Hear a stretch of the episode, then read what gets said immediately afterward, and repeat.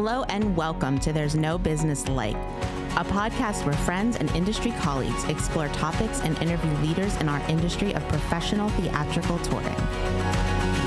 Welcome back, everyone, to this week's episode. As always, I am joined by my friends Brian. Hey, Brian Selmer from KU Presents. Danielle. Hey, it's Danielle Van Hook from the Alden and McLean, Virginia. Josh. Josh from Marion, Illinois, Marion Cultural and Civic Center. And Katie. Hi there, Katie Miller with the Midland Center for the Arts. And I'm Kevin Maynard from Quad City Arts, splitting the border between Iowa and Illinois. So, friends, this week I had a great opportunity to sit down with Sarah Rogers while I was at the Edinburgh Fringe Festival and I wanted to ask you all um, what is a big risk that you took professionally that you were nervous about that ended up paying off? Kevin, that's a great question. I am thinking of back when I was in the early days of my career. I think I was still in college applying for programs coming out of undergrad. I applied for some sort of like fellowship internship program at a really prestigious theater company out of Chicago. And the application was one of these that like they ask you the same question four times in a row and you have to figure out how to answer it in four different ways. Didn't get an interview for the fellowship, but I really wanted a shot at it. So I just took a risk and I wrote them an email, like a long email explaining, like, I don't think I did really great in this application. This is why I think I'm a good fit for the program. I, you know, I'm looking at this sort of opportunity instead of going to graduate school, et cetera, et cetera they were so impressed by the fact that I like took the extra time to write this letter to them and like follow up and whatever. They gave me an interview. Interview was terrible. I did terrible. That's okay. but I think the lesson was like putting yourself out there sometimes actually does result in like taking that next step forward. And it was a really valuable lesson. That's great, Katie. I think deciding to leave a job and like switch paths makes me nervous. I think it makes a lot of other people nervous as well. And I really felt that way whenever I left um, my position at the Wolf Trap Foundation because I absolutely adored the organization and I really loved the work, but I knew I wanted to be in presenting and I was having a hard time and I was maybe going to try and go about it in a little bit of a roundabout way because I just didn't see any other kind of path forward and that just felt like the biggest risk at the time and it was so scary because it's like you can't like undo it right? You don't get like a trial period in your job and then you just go back but i think it paid up because i'm very happy as a presenter. For me there's a couple of examples over the past couple of years but whenever ece touring picked up hit play ballerinas. I heard the concept and I said, let's get it on the books and made an offer before I ever saw them showcase, before they ever went on tour, just because I believed that it would be something very cool just from the concept. And then pandemic happened instead of the show happening, but it remained on sale for 2 years while we were closed. And coming out of the pandemic, all of a sudden it was sold out and we had this amazing sellout show and it was off of this random risk. And the other part was that like by the time it happened we had planned on losing money on that show obviously with the sellout. We didn't. And with what we had booked it on we had booked far under what they were now getting for their tour dates. And so we revised contract in the end to to so it would benefit everyone and and so they would feel like they weren't being taken advantage of by them still doing the show, even though they were booked at a lower fee originally.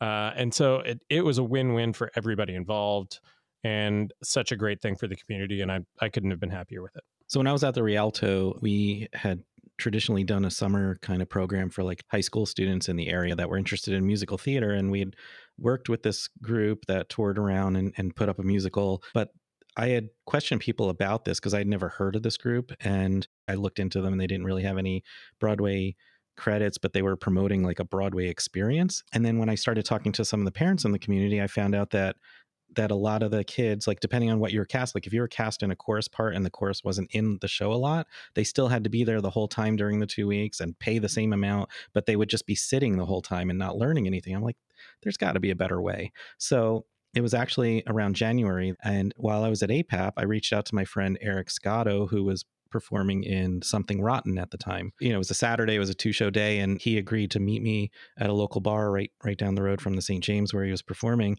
And I talked with him to see if there was any way that he can help me figure out because I had this idea of a Broadway boot camp where I could actually use real Broadway performers, pay them to come out and work with the kids. But that way, nobody's just sitting around, like everyone gets an experience, so on and so forth. My goal, selfishly, is I was trying to get him and his husband, they're a power Broadway couple, um, David Eggers. And I'll, I'll shout out David. He has a wonderful Broadway podcast called The Mental Game of musical theater. Really awesome. Check that out. But anyway, I, my goal was to get them to come and be like my idea was to have a, a, lead teacher or teachers for the two weeks. So there's consistency with the students, but then have a rotating door where um, several Broadway stars would come in and out like they'd be there for maybe two days and then it'd be a whole new group of them and that's ended ended up what we did I, I, won't go through all the steps of what they did but it was an amazing experience. All the visiting artists that came through thought it was amazing. They, they were like this is an incredible model. In addition to that i wanted to make it more accessible too and not just be like the rich kids in the community because it was going to be more expensive. And we had gotten this really great money from a, tr- a charitable trust and to help offset everything and we had gotten so much money not only could we pay all these performers and pay for their travel and you know all their expenses and so forth but we also were able to have um, 20 different scholarships there were 10 of them that were full scholarships and then there were partial scholarships all on a need base um, you know format. So i was really proud of that and it, and it worked really well. That's very cool brian. I would that's awesome. Love yeah, that. Yeah i would love to steal that.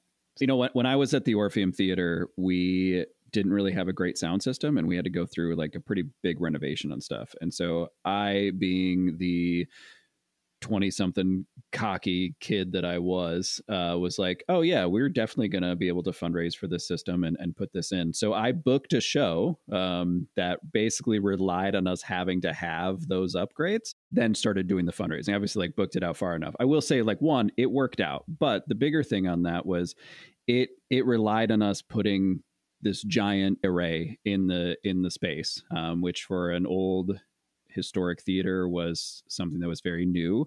Um, it was right over the proscenium. It made the sound in the space almost perfect. Um, but when it first went in, my fear was that I had just ruined the theater.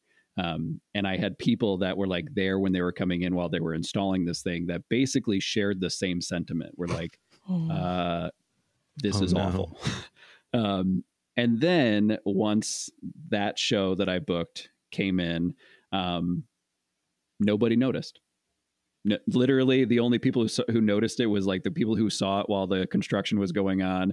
Um, after that, like nobody made a comment on it. They must have noticed the improvement in quality of sound. Oh yeah, yeah. They they loved the sound system. They thought it was really great, but like nobody was like, oh, why would you put this giant speaker in the in the center of this? Uh, but that was my fear. I was like, that I'm mm-hmm. the guy who ruined the Orpheum Theater.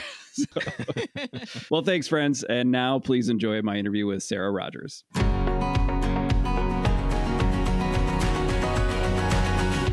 I'm Sarah Rogers. I'm a producer and agent uh, based in Montreal, Canada. Sarah, thank you so much for sitting down with me today and taking some time out of your busy schedule. You know, before we start on what you're working on now, I want to talk about how you got started in the arts. So maybe dive into where your passion started in the arts. Like, where did that begin for you? Mm-hmm. I mean, I was really lucky. My parents encouraged me to see a lot of theater growing up. We would we would do that together, and you know, seeing live performance, I was just like that. That's what I want to do. So, not knowing that there was a whole world of work that goes into productions, you immediately think, I want to be on stage. Yes. Tried that. It was a bad idea. But I found through going to theater school that the organization of it all, the making it happen, that's what I was really passionate about. And that's what I was actually good at. So, so I followed that path. And in my second year of university, again, stroke of luck, uh, an agent who was based in Toronto at the time where I grew up, he represented a whole world of of, artists like Robert Lepage, uh, Crystal Pite, mm. um, and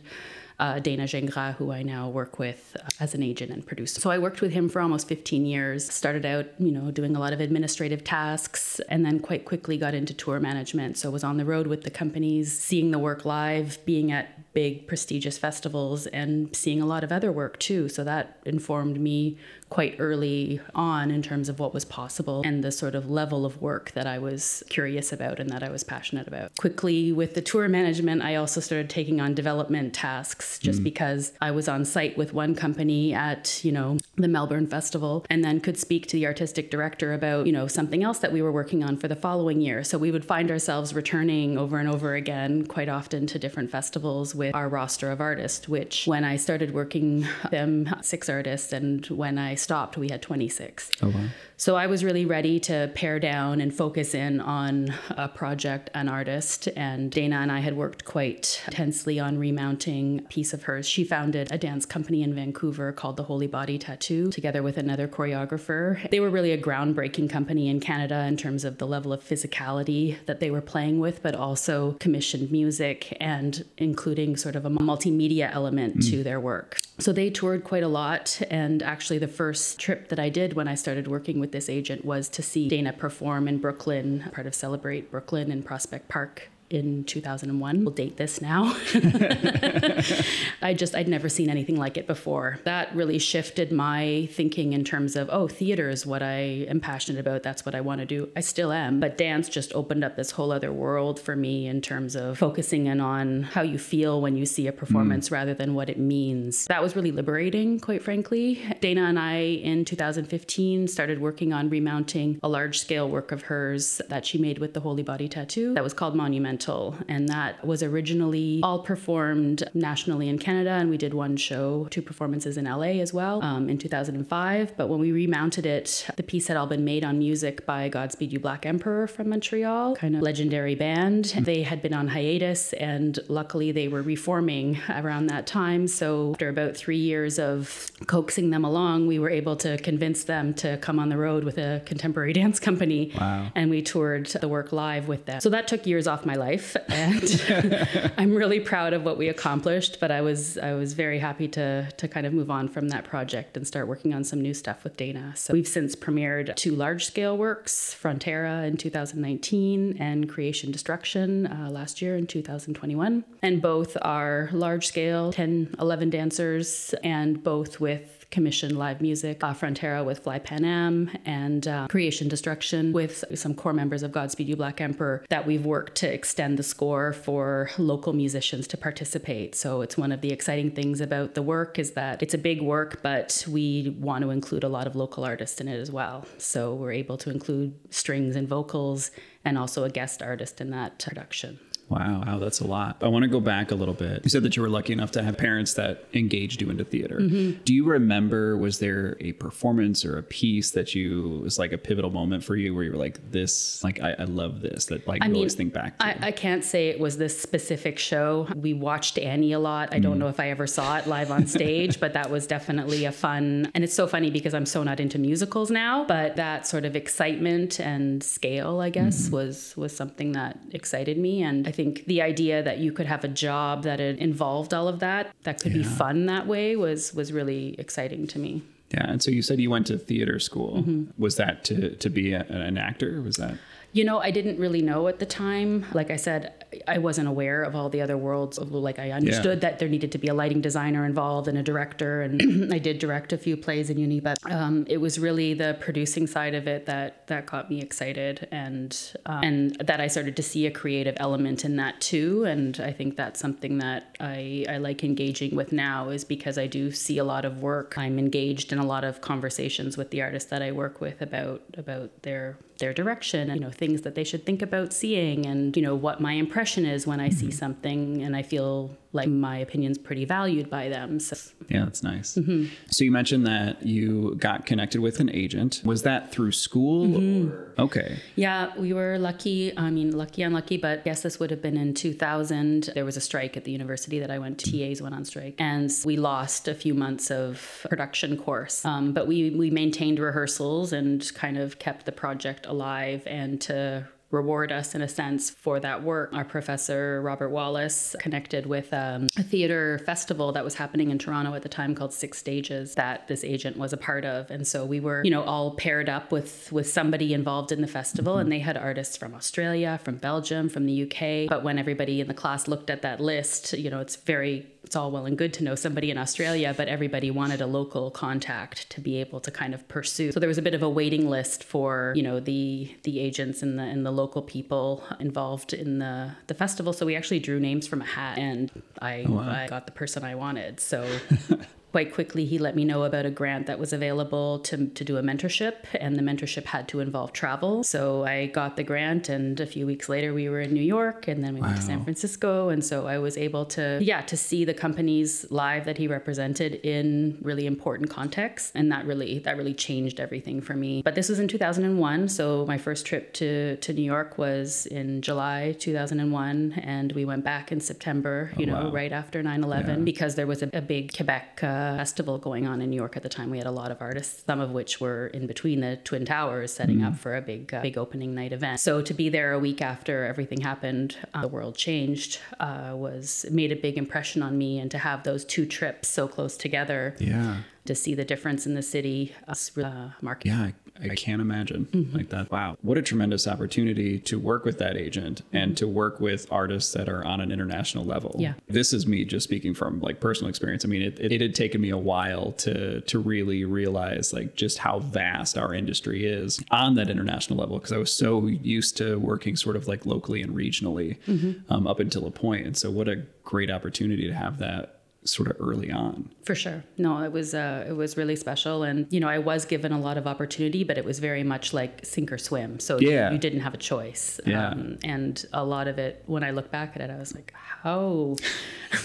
How did I do that? I always that that's one of the most amazing things to me because I, I look back at like early on in, in, my career, and I think a lot of my colleagues do too. And they're like, "How did we think we could do this job? Like mm-hmm. what? Like yeah, like if I'd known, would I have?" Mm. yes, yes. So right now, you you are an agent and, and producer, mm-hmm. and so can you talk a little bit about what what that means and and what that role is like for you? Yep. So I work with sort of a handful of Canadian artists uh, representing their work and trying to get them, you know, uh, opportunities within Canada and abroad. On a producing level, that's where I can really dig deep with uh, an artist, and that's what I'm doing with with Dana Gingras and her company Animals of Distinction. That company was founded in 2006 as sort of a satellite company based in Montreal. That was her own sort of project outside of the Holy Body mm-hmm. tattoo, and for her to sort of foster new work that she wanted to focus on. It gave us an umbrella under which we could produce the remount of Monumental, and that's really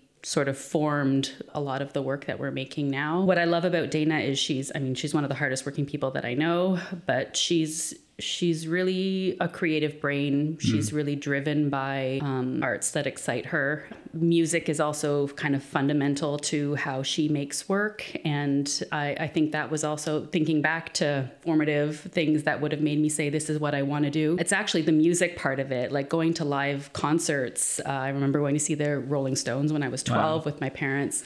And I was like, this is cool. You know, this is something that is unforgettable. Everybody's having such a good time. And you're on this natural high though there was a lot of pot smoking going on but i was quite young so i didn't know what was what that was about. But it actually might have been the music angle that made me go oh this live thing this is something and theater might have just been more accessible actually yeah. in a way. Um, i wasn't going to be a rock star that's fine. But making those events happen and certainly like now part of what makes me really excited about dana's work is this commissioning of of music and then including those musicians when we tour. And you can just see the level of performance in the dancers just it goes up a notch with that live component. And certainly the audience audience's experience is is heightened as well. But it also for me like it really offers another avenue for audiences to approach the work. Mm-hmm. so you know what we don't want to do is just be touring around to dance festivals and you know preaching to the choir. What Dana does is something else. So to be able to look into an audience and go oh this is a music crowd and a dance crowd and, an, and a visual arts crowd and they're all here enjoying this production together and they're finding their way in through the discipline that they're comfortable with mm-hmm. or that they have more knowledge about. And we really see that within the audience. You know, we'll have musicians come out afterwards and say, I didn't know I liked contemporary dance. And it's like, you know, thank you for coming and try another one you know yeah. we're not so scary. So so that for me is the kind of driving force of, of, what i'm doing right now for sure. That leads me to one of my biggest questions that i've always had about dance is how what is just how. Yeah, yeah. how.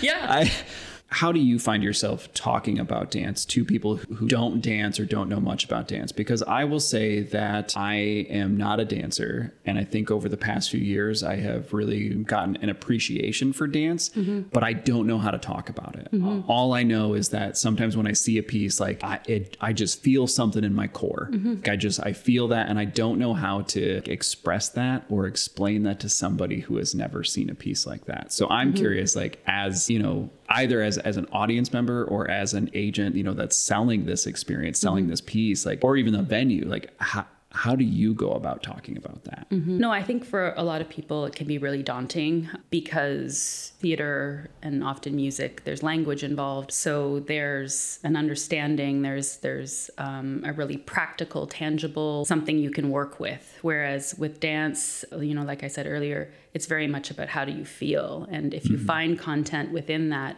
awesome. But um, the idea that there's no wrong answer on on how you feel you know? Yeah. It's how you feel. Yeah. so i mean that's a really basic you know i remember also going with my parents to see a contemporary dance show and my dad was pissed. Just like i don't understand this. I don't i don't i feel really alienated um, you know, he was an English teacher, so for him, you know, not having language as a base was very challenging. Yeah. Um, but for me, it was really liberating um, because it really it, it meant that I could just experience and and worry about the rest afterwards. Yeah. Dana does is really not, you know, it's not dancey dance. It's very, it can be very pedestrian. Creation Destruction, our latest, her latest produ- production. The dancers are are just walking in circles for the first twenty minutes of the show, and that doesn't matter because there is so much else going on mm-hmm. that the audience almost needs that time to get comfortable with what's about to happen. And when we performed it in Montreal at the FTA festival in May, you know, uh, they were expecting about three or four hundred people a night, and we had well over fifteen hundred every night. Wow. And these were families, these were people, you know, who were just riding by on their bike, and they were like, "What is this?" And they were transfixed by these dancers walking in circles. But because there was live music, and they were trying to, you know, establish the band and the strings and vocals, and the show also contains a massive video installation on LED screen by United Visual Artists from London, and so that takes its time to to build and and you know show what it's going to be. So yeah, so I think that experience was a really special one to show that you know everybody can have an appreciation for it. The three year olds who were there were just as awestruck by it as the 90 year old man who sat in front of me so there there doesn't need to be those kind of scary boundaries or or yeah. uh, borders with uh, with contemporary dance but it's really about creating you know lenses and and sort of ways for the audience to approach the work that is not singular mm, interesting on the agent side of things mm-hmm. uh, working on an on an international level or mm-hmm. looking to move your artist maybe from you know solely in Canada onto that international level like what does that mean for you? Like how do you go about doing that? First of all it's very complicated on a lot of levels. I'm sure. It's complicated practically but it's also just complicated on a personal level dealing with climate change and trying to justify that my job involves travel and that that's going to involve travel for a lot of other people in order for this thing to happen. Mm. so trying to reconcile those things is is not obvious but cultural exchange is kind of the only way that we're going to grow. And for me the work that that we're making, it really it really speaks to time and place. It's really um, yeah a cultural sort of marker of time and I feel like these things are important to share and they're important to share internationally to, to, to really um, create a bigger dialogue about where we're at as a planet, quite frankly, mm-hmm. and, and where we want to go. So that can only happen through those exchanges and those dialogues. And inevitably, uh, it's we, we lived through COVID and we created a lot of digital work and that was great and very rewarding but it's not going to replace the live thing for yeah. me and certainly for some of the productions that i'm working on so some things can translate very well onto the digital onto the screen but other things really need to be in the room. You need to be in the room with it to understand Yeah. what is being proposed, Yeah. uh, conveyed. Yeah. So and even those things that do translate well onto the screen, it's never the same experience. no, I think during the lockdown portion of the pandemic, I mean, a, a very clear, say, like winner of that was, you know, Hamilton. Um, being shot by Disney has its benefits, um, and it's very good, but very different experience than being in the theater when that's being performed. For sure. and also, you know, whole new sort of forms like NFTs, which are now tanking. So we tried, Yep. but we're, we're coming back. Yeah, So people want that that physical um, experience. they for want sure. it. I would say they need it. Yeah, yeah, definitely. Um, but on a more practical level, you know, what we do, I'm sure this is um, new what I'm saying, but it's all relationship built. So the people that I'm proposing work to are often people that I've known for decades and we're engaged in a longer conversation. And this just happens to be the project we're talking about right now. And there's going to be another one, and we're going to talk about other things hmm. alongside the work or a specific project. So Yeah. so it's really based on that and once you build a base of those people, it's a web and it just keeps growing hopefully. Yeah, so that's and these people move around and that helps create other, you know, opportunities. So it's really it's a slow burn for sure, uh, not uh, something that can happen overnight. But I think that's what makes it really real. yeah, and it's got to be super rewarding when those things get Oh, lines. Yeah. Out of curiosity, do you have a marker internally that's like, if I start a conversation or a relationship with this person, we're talk about the work a bit? Do you know like that? Likely, this is going to take X amount of years, X amount of time, or is it just completely vary? I mean, I think we used to have a sense of uh, in Australia, the uh, artistic directors change every three years. So if this isn't happening within three years, it's probably not going to happen because that person's going to move on, and then you're starting the conversation all over again, uh, or the conversation's moved elsewhere, and then you have to build a whole new touring kind of support system where that person has gone to support the work and the in the tour. But uh, I think you know COVID's really shifted things, so who knows what time is even anymore. um, I can certainly set some goals for myself and you know i can have very practical conversations. If somebody seems excited about something it's, it's like you know so is this for your 24 festival? And they can be like no forget about it. Like that's been programmed already. I'm still dealing with covid backlogs. So no it's going to go beyond and then you can start kind of piecing puzzles around so you're not just kind of dealing with these one-offs everywhere. Hopefully you're you're engaging a few people to to get to a few places within a territory. But obviously with a scale of work that I'm generally working at uh, that that's pretty difficult. You know I've sat on some touring juries and looking at you know what a, a band can kind of put together and say look at this 14 city tour that we're doing it's it's incredible and then we have this contemporary dance company that's trying to get you excited about two cities and i'm trying to say that's incredible look at they got Yeah. two cities it's, you know it's really hard That's interesting. but I think it's really it's again based on practicality. You know, so many uh, there's not so many you know strictly dance seasons or festivals, and so people are programming one or two dance shows also because of this budget and capacity and those things. Whereas bands can get booked 365 days a year. There's no restrictions that that way. Yeah, and a lot of times it takes a lot less space. A lot But, of I mean, space, and they can they can move at different scales in a way that that Yeah. you know dance generally can't. One of the things that we, we like to do on the podcast is sort of take people back in time, pop in a time machine and go back to just starting to work with that agent out of theater school. If you had time to talk to yourself, what advice would you give yourself at that point in time? I mean, I, I think I did a, a good job of um, getting out to see as much as I could. Uh, you know, I was I was out pretty much every night seeing some piece of theater or dance or music. When I was out at festivals, I was I was hustling. So I think that I took good care that way. But I would say like have more confidence in yourself and to run with projects on your own is is not a bad thing. There aren't enough people doing this job as working as an agent producer and it's it's hard because it really does take a mentorship experience to really understand how the field works. There isn't, I haven't found anyway, a, a school that you can go to that can teach you all of this and that you leave with your, you know, roster of artists and your contacts ready to go. So, um, so it takes a long time to build that. And once you've built it, generally you've created relationships. Like this is my experience anyway. You created relationships with artists that already have an agent. So Oh, you can't really run away with them like that's not done so i've you know started dreaming up an idea that you know a longer term mentorship is something that would be great that funders consider that you would, you know, fund a mentorship for three or four years. That gives a, a, young producer and agent an opportunity to go to some of these also industry conferences or here at the Edinburgh Festival, not just once, but a couple of times so that it's not brand spanking new every time and you're daunted and you can actually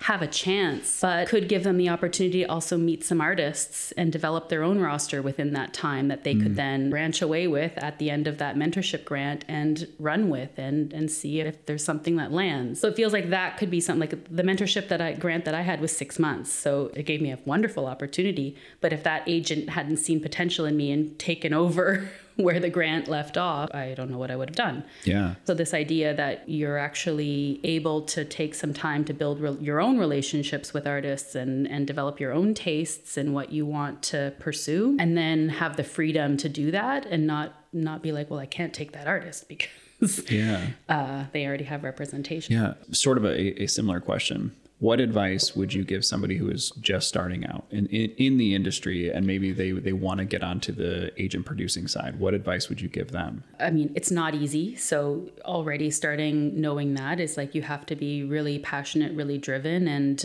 understand that it's going to be a stressful kind of world that you're about to. Yeah move into. Um, but taking risks is a part of this industry, and the scariest things that I've done have been the most rewarding. Do you so, have any examples of that? I was just working in Sicily. I think I told you two weeks ago. Produced a show in Sicily. That was pretty difficult. Yeah. Dana, who hadn't performed in, in three and a half years, and together with the musician Marie Davidson, who hadn't performed in almost four years. So the two of them coming together and actually supporting each other to get back on stage was phenomenal yeah. and really heartwarming. And now we have something, yeah, a new piece that we can kind of explore and see what we want to do with. So. Hypothetically speaking, you're at a festival like this as an agent, and say you're at a point where you are ready to bring on a new artist. What does that look like at a festival like this? So, like, say you go see a piece of work and you're like, I love this. What do you do from there? Well, meet the people who put it on and generally go for a coffee or a beer and see if if there's something there between the two of us. I mean, I generally say I, I wouldn't work with somebody that I wouldn't sit down and have a meal with, um, mm-hmm. that we need to have that kind of relationship to be able to get through it all together because it's it's not a transactional relationship that we're going to have moving mm-hmm. forward. We're going to be going through some stuff and we need to be on the same page and we need to make sure we're speaking the same language to be able to kind of get through it all. Obviously, like working with Dana now for over 20 years, we have a shorthand on a lot of things that makes a big difference and that that just that takes time. Yeah. So you'd have that first kind of conversation and see if there's a base to work from and then move into the more practical things. For me it's really important to get a sense of the artist's expectations so that we're not uh, way off in terms mm-hmm. of oh well we want to go on a six month uh, 40 city tour and it's actually going to happen. So let's just recalibrate. So i think that that kind of baseline is really important to establish from the beginning so that you haven't been working together for several years. I love that because I think not just in this industry, but I think in just life in general, we tend to overcomplicate things or mm-hmm. like build these things up in our minds mm-hmm. when the reality is, is it's that simple there's a lot to it in that, but like it's as simple as that first step of let's go have coffee, let's yeah. have a drink, yeah, and just yeah. see where this goes. Yeah, have a chat. I mean, I also just love hearing, uh, yes, expectations, but also dreams. You know, where where do they see the show? Where yes. would be a dream for them to present the show? I like having goals. You know, I like having a, a challenge like yeah. that. So there are there are practical parts of the conversation, but there's also like it's your dream to take this show to Spain. Let's figure it out. You know, yeah. why not? Yeah, I love that. I'm always curious. Um, in our industry. Um, so what are you doing to sort of refill your cup to take care of yourself? Like, what are those things that you do for you? Mm-hmm. It's an everyday struggle. Yep. Uh, we have a beautiful garden at home, so when Montreal allows allows it, that's a that's a big part of my mm-hmm. kind of uh, my day. Is it, it, fulfills me a lot to see the tomatoes grow and the chilies, yeah. and um, to tend that you know with the people that I live with. It's really a special thing, and that's incredible. Yes. That love is so real, and that joy uh, is infectious. I also think going for walks. I do a lot of thinking when I walk. Mm-hmm. Um, I like going for meetings and going for a walk. You know, that is a way of sort of problem solving and reducing stress for sure. Like yeah. problems that I had when I thought, you know, when I left for the walk aren't as heightened as when I get back, whether I've solved them or not. But it definitely, it's an easy thing to let slide because the email box is being replenished. Yeah. so it, it's a hard thing to to put the computer or phone away uh, and give yourself that space. So when I'm at home and I'm in a groove of that, if I can do it, it's usually first thing in the morning or uh, at the end of the day. Um, dogs are involved, so that also they don't give you a choice. Um, that uh, that makes it easier. Yeah. But certainly all of that completely falls off the table when you're at a festival like this, where yes, you're walking a lot, but generally it's high stress run to a meeting that you're already yeah. five minutes late for. Trying to make it to something. Yeah. Yeah. Is there anything else that you would like to share before we bring this to a close? I think just hammering home that this is a really difficult industry, but it's it's also incredibly rewarding and uh, and really important. You know, a lot of my my extended family don't necessarily get exactly what it is that I do, but they know that I've committed my life to it. So so they're very respectful of it and, and excited for me yeah, for sure. I know that feeling. Mm-hmm. um, excellent. Well, Sarah, thank you so much for taking the time to to chat with me today. Thanks for the invitation. Kevin, I loved when when you guys were having that part of the conversation when you're like, "How did we think we could do this so early on?" And it's like Sarah said, you know, we're put in the situation of sink or swim, and I think it's like when we're young and we're ambitious and we have all this energy and all of these like new thoughts, and we don't have all that experience to bog us down, like, "Oh, this is how it's done." It reminds me of hearing uh, Paul McCartney in an interview talk about how he's very glad he wasn't classically trained because he did things quote unquote wrong, but look where it led to, you know, because he did didn't he mashed up different things and just did what he could do at the time. He found interesting ways to create something new from it and and became one of the biggest if not the biggest you know uh, uh of all time. So you, you know i just I, I love that thinking about that that early on yes we need to have structure and and guidance and blah blah blah but there's also that freedom of uh, you know you just have this energy and this this like go go go spirit that can bring you anywhere Kevin, I really appreciated um, your really kind of in depth conversation about presenting dance in the dance world and Sarah's comment about how people struggle with contemporary dance in particular because there isn't language associated with it, right? It's not a linguistic art form, it's all physical and, vi- and visual and audio. Um, really struck me because as a, a dance artist myself and trying to present dance to audiences, I and I don't think there's one right answer, but I go kind of back and forth in terms of how best to do table setting for audiences when you're trying to present dance or get them to engage with a lesser known contemporary dance art form. So people know tap, people know ballet, but contemporary dance can be intimidating. So it made me think a lot about the own struggle that I have in, internally with myself as a as a presenter in terms of like how much table setting do we do?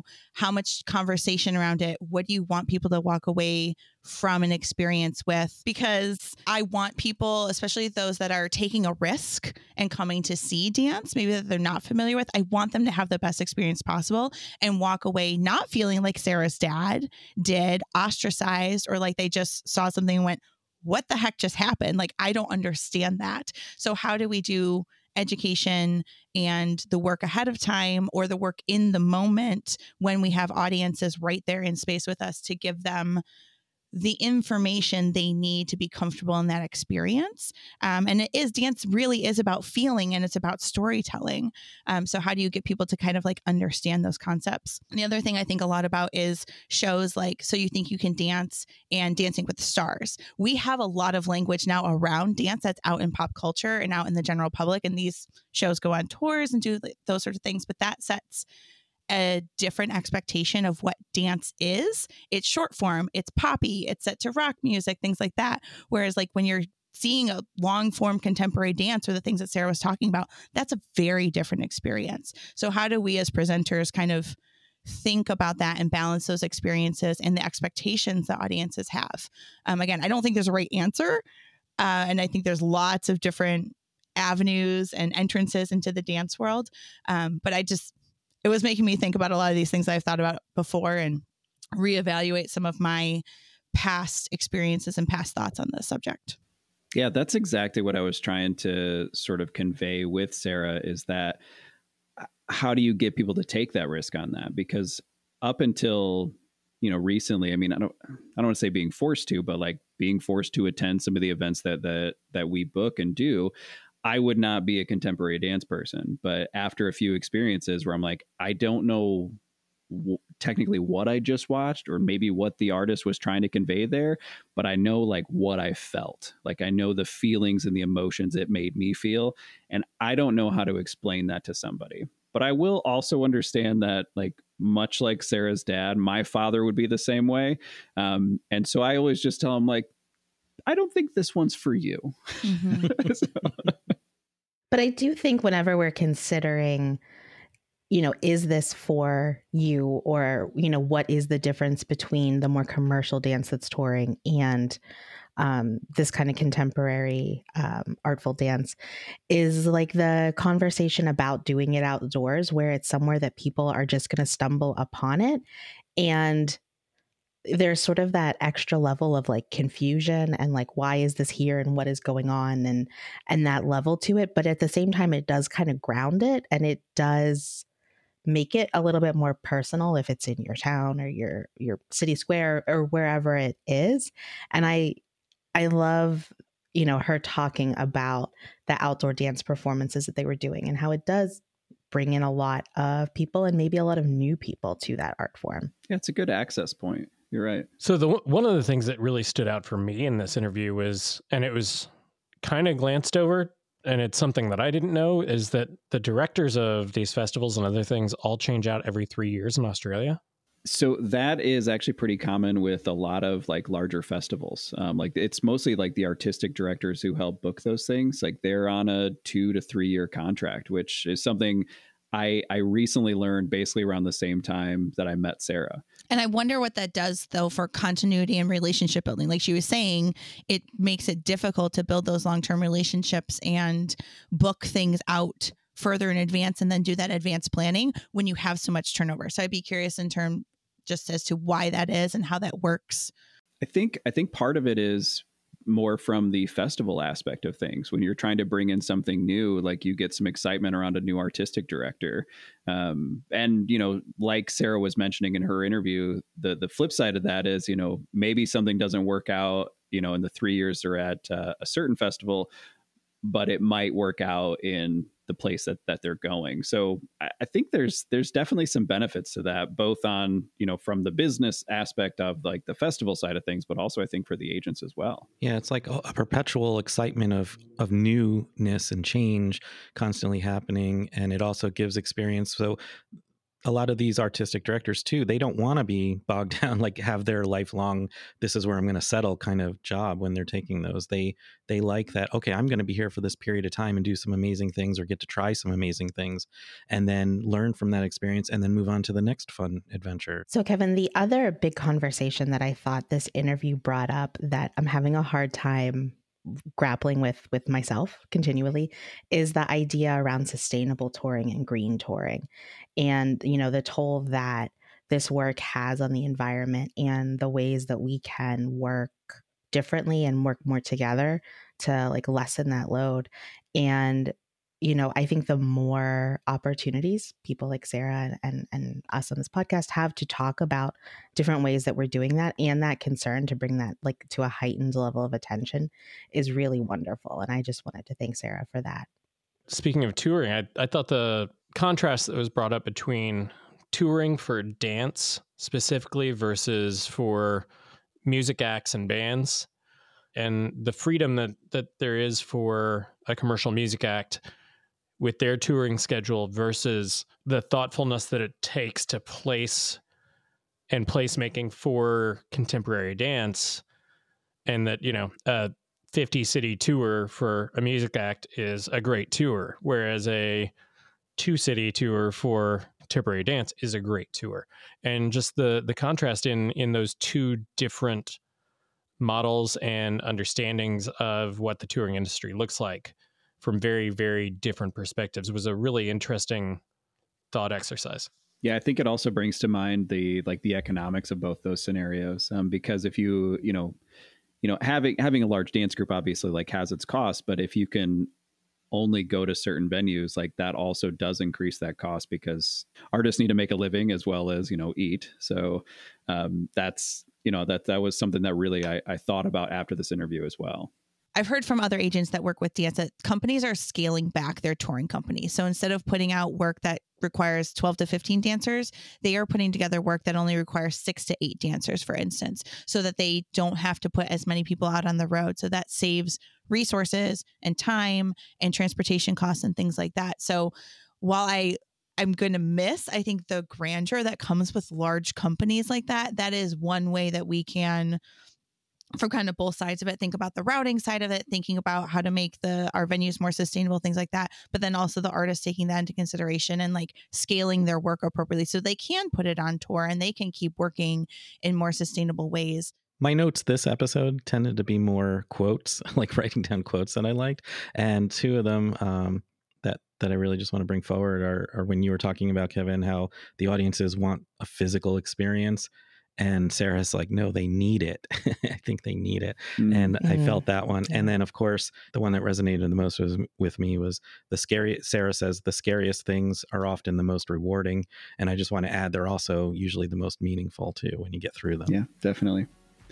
Well, thanks, friends, for having this conversation with me. And thank you to Sarah Rogers for carving time out of your busy schedule to sit down and talk. I found it very enlightening. And for all of you, we'll see you next week here on There's No Business Like. Right, everyone. Thanks for listening to There's No Business Like. Our producers and hosts are Brian Zelmer, Josh Benson, Kevin Maynard, Katie Miller, and me, Danielle Van Hook. Views expressed in this podcast are ours alone and are not reflective of the organizations we are a part of. Keep up with us at nobusinesslike.com. There you'll find links to all of our episodes and socials. If you like this podcast, give us a like, a follow, a review, or our favorite, a five star rating. Oh, wait, what was that site? I got it, don't worry. It is nobusinesslike.com. Do I sound out bus I ness every time I type it? Yep, sure do. Stay in touch, my friends. Welcome back, everyone, to There's No Business. Nope, I don't like when I do that. Never again. Try that again. Thank you. That helps. You can align that with the video now, Brian.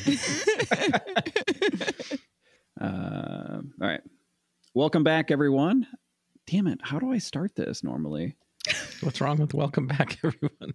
Well, it's very offensive, it, it, Kevin. I can't. Yes, it natural because it okay. So it naturally flows into welcome back, everyone. To there's no business like, but like I always think it's weird when I say there's no business like because Danielle just said no business like in the intro. Oh. Like there's a whole intro that happens, and so you my brain like boots and cats and boots, boots and cats. And we're back. We're back. Mm. no, no, no. Oh yes. Uh, Sorry, I have the giggles today. I think so. That's okay. That's not a bad thing. I think I'm ready this time, and I'm going to start with welcome back. After all that. Kevin, that is a great question. Um, I don't know that this. Why is it so great, Katie? Did, did you help him with that? Maybe Subtle. am I doing Kevin's work Subtle. for him? Yes, I am. Good job, me. By the way, Kevin, I ain't your welcome back girl or whatever that is. You know, holla back yeah, girl. Yeah. No, no, welcome back. Yeah, but girl. it's a welcome back for him. B A N I N A S. B U S I N S I. Wait, I can't do it. Nope. Mississippi. I was trying to spell like Mississippi. B I S S I S S. There's no business like Mississippi. IPPI. Oh, oh it's perfect. All right, go ahead, Katie. If you need to pat yourself on the back again to get started, feel free. Hey, Kevin, that's a great question. Um, I am thinking of a risk I took. she pat herself on the back again. and then started laughing. All right, Kevin, that's I'm gonna say it again because it's just the entrance into it. Um, and it's I'm not patting myself on the back. I Aren't think it's you? legit- No, that was not my intent at all. That's like when you make a pun when you really don't intend to make a pun. It was it's that situation. And then you say no pun intended, but nobody believes you. Yeah. Yeah. It's exactly like that. Because you're just punny. Good job, Katie. Thanks. Appreciate that. what was the other question? Uh, the other question was, how do you feel about the musical Annie? Oh, that would have been so good. I love Annie. I mean, we still we That's a still have great an question, Brian. to talk about it. I hate orphan musicals. Brian. Orphan I musicals, thought that was a I thought you were just going to say just. I thought you just be like, I just You have hate Oliver, orphans. you have Newsies. Let's see, Oliver, Newsies, uh, Annie. Just do they eat orphans in Sweeney Todd, or was that just the? No, that was. there is an orphan in Sweeney Todd, yes. I know, but then they like. They they don't eat him. I don't love it whenever she sings "Let's Straighten Their Curls" because you why are you going to straighten a whole group of girls' curls if they're going to get curly again? Like that's not a part. Like she's not taking care of them at all. Like straightening their hair is not going to help the situation. This Danielle moment was brought to you.